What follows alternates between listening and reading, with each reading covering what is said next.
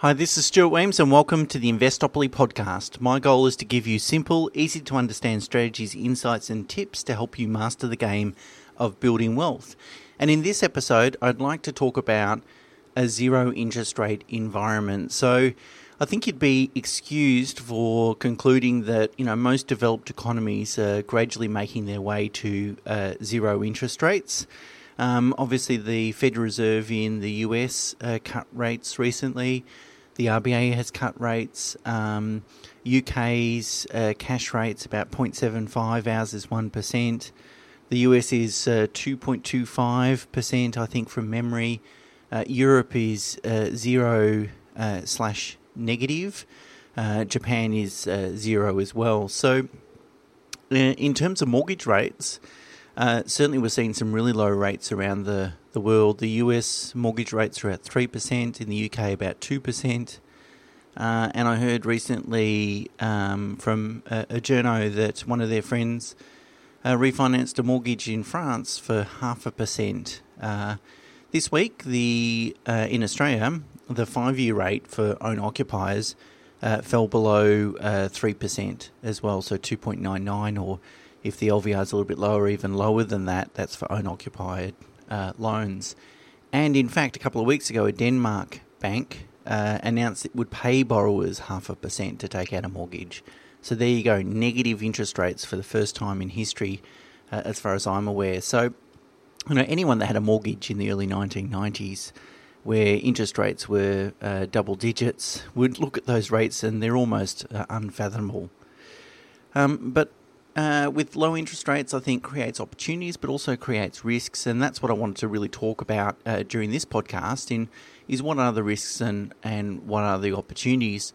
And firstly, I think let's look to the Australian market, and if we look at the yield curve, um, certainly the market is predicting that the RBA will cut rates by another half a percent between now and mid uh, next year, 2020.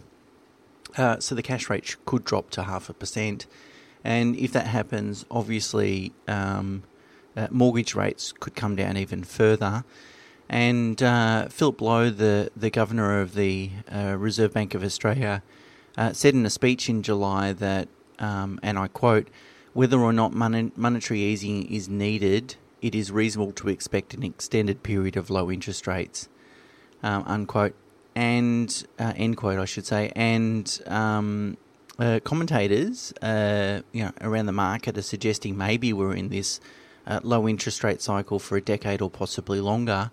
And Japan, for instance, has been stuck on zero interest rates for 20 years. Um, in terms of how low can rates go, well, even if the cash rate dropped to zero, uh, the mortgage rate's still going to need to be at least 2%, uh, according to the bank, at least. Net interest rate margins is the margin that the bank makes, the gross profit margin the bank makes from lending uh, money. So it's really the difference between the interest rate it charges you and the interest rate it borrows uh, for. And net interest rate margins uh, in Australia are around about 2%, slightly under 2%, but have sort of hovered around that 2% mark for nearly two decades. Um, and that 2% is really, you know, the, the money the bank needs to cover all their costs plus make a, a pretty healthy profit and pay dividends to shareholders and so forth. So even if money costs zero, uh, they're still going to have to charge you 2% uh, as an interest rate uh, to preserve their profitability. Now, of course, if interest rates went negative, you know, like they are in some countries in Europe and uh, then possibly uh, rates can fall below 2%. But really, I guess what I'm saying is that if interest rates today are between, let's say, 2 and 3%, you know, some rates are below uh, 3%, there's probably, irrespective of what the RBA, RBA does, there's probably limited upside in terms of further interest rate, uh, further mortgage interest rate cuts. So let's look at some of the uh, threats and opportunities that a low interest rate environment, well, let's talk about some of the opportunities and threats a low interest rate environment creates. Well, I, think the first one is that the the consequence of low interest rates means uh, significantly lower taxation benefits. Now, obviously, if we borrow to invest in property, for example, and interest rates are seven percent, and we're getting a say three percent mortgage yield. uh, so that's a gross yield, um, we're going to crystallise a pretty sizable income loss, and we can offset that loss against other incomes such as our employment income, and then we get a nice healthy tax refund at the end of the financial year, and that's often referred to as negative gearing. Now, that's all fine and good when interest rates are 7%, but when interest rates have a 2 or 3 in front of them, um, that loss is greatly reduced. It's not eliminated. I mean, properties will still tend to produce a negative uh, cash flow. Um, but compared to 7%, you're getting probably um, your, your tax benefit is reduced by over 60% than what it was when it was 7%. So I, I think saving tax is no longer a big draw card for property investors, which is good news, by the way, because we shouldn't be enticed into a certain asset class investment or investment strategy purely in the pursuit of taxation benefits. Uh, we want to build wealth ultimately, and, and tax benefits might be just a consequence of doing that. But uh, if you've relied upon uh, gearing into property as a way of saving tax, uh, think again. It's probably not going to save you very much tax, and possibly not very much tax over the next 10 years. So it might be a good time to think about other mechanisms or strategies that you might be able to do to manage your taxation liabilities. Uh, also, another consideration of low interest rates is the opportunity cost. So, um, in a low interest rate environment, you've got to think about what else could you do with your cash, and if you think you can um, use that cash uh, to some uh, or invest that cash and generate a ret- rate of return in excess of the mortgage rate, well, then you might be better off borrowing rather than putting your own cash uh, in. So, for example, you know, you could, for example, put your money into super uh, if you had some cash and then go and borrow uh, to to invest in a property as opposed to um, putting some cash into that property deal and only borrowing the difference of what you need. Um, so of course you need to borrow safely and you know it needs to be in contact context with your overall plans and so forth and you need to be prudent about it. So i'm not just saying well low interest rates money is cheap let's go and borrow as much as we can. That's not it at all. It's really about the best allocation of your cash. And if we if we agree that interest rates are going to be low for say the next uh, decade, then your cash could be used uh, better elsewhere, uh, such as super or other activities, or even uh, lifestyle uh, uh, benefits, rather than putting into and reducing your borrowings. Uh, the cash flow cost of property uh, to invest in property today is obviously, as I, have just previously spoken about, has greatly reduced.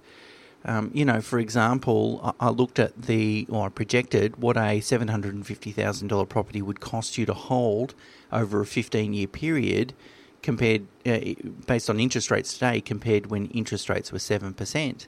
And in today's dollars, the cost to hold a $750,000 investment property is circa $60,000 today dollar, today's dollars. So if you go and borrow the full cost, You've not put one cent of your own money in. The only money you've got to put in is the holding costs, and that's $60,000 to hold it for 15 years. And typically, after 15 years, it'll start paying for itself, at least. So that's your that's the total cost it's going to cost you to acquire a, a $750,000 investment.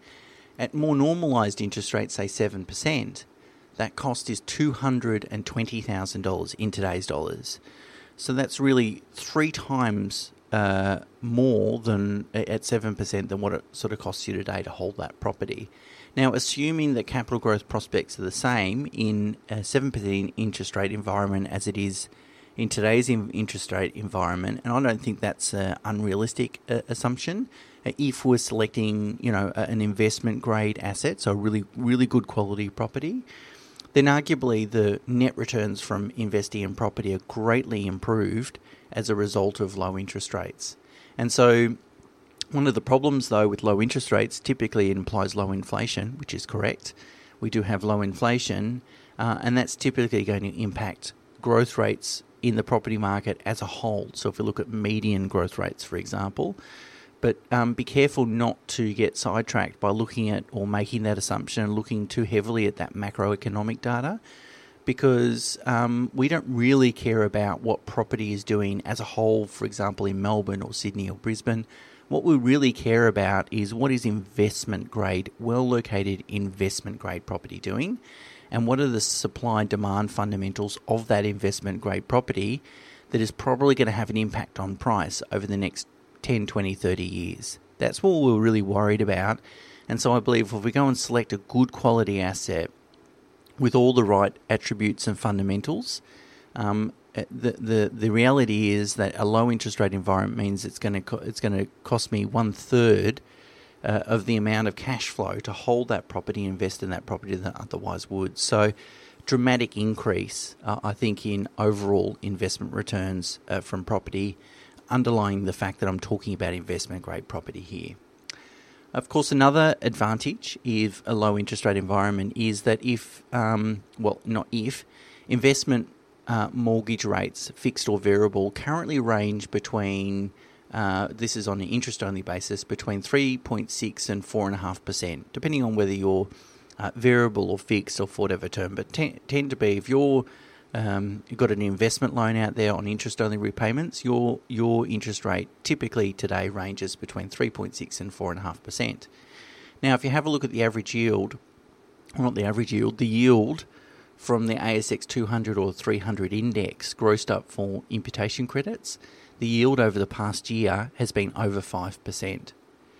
So um, that means that if I go and borrow some money and invested in the ASX 200 or 300, um, and I'm paying less than 4.5%, it means that that investment will pay for itself. In fact, it will put some cash in my pocket, and the upside is whatever capital growth I might get from that investment over time.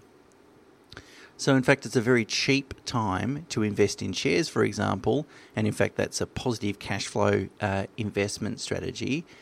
Um, uh, and of course, there's uh, fewer costs uh, that you need to pay out of that, that dividend income in order to invest in shares at investment management cost, uh, maybe some uh, you know paying for some advice and so forth.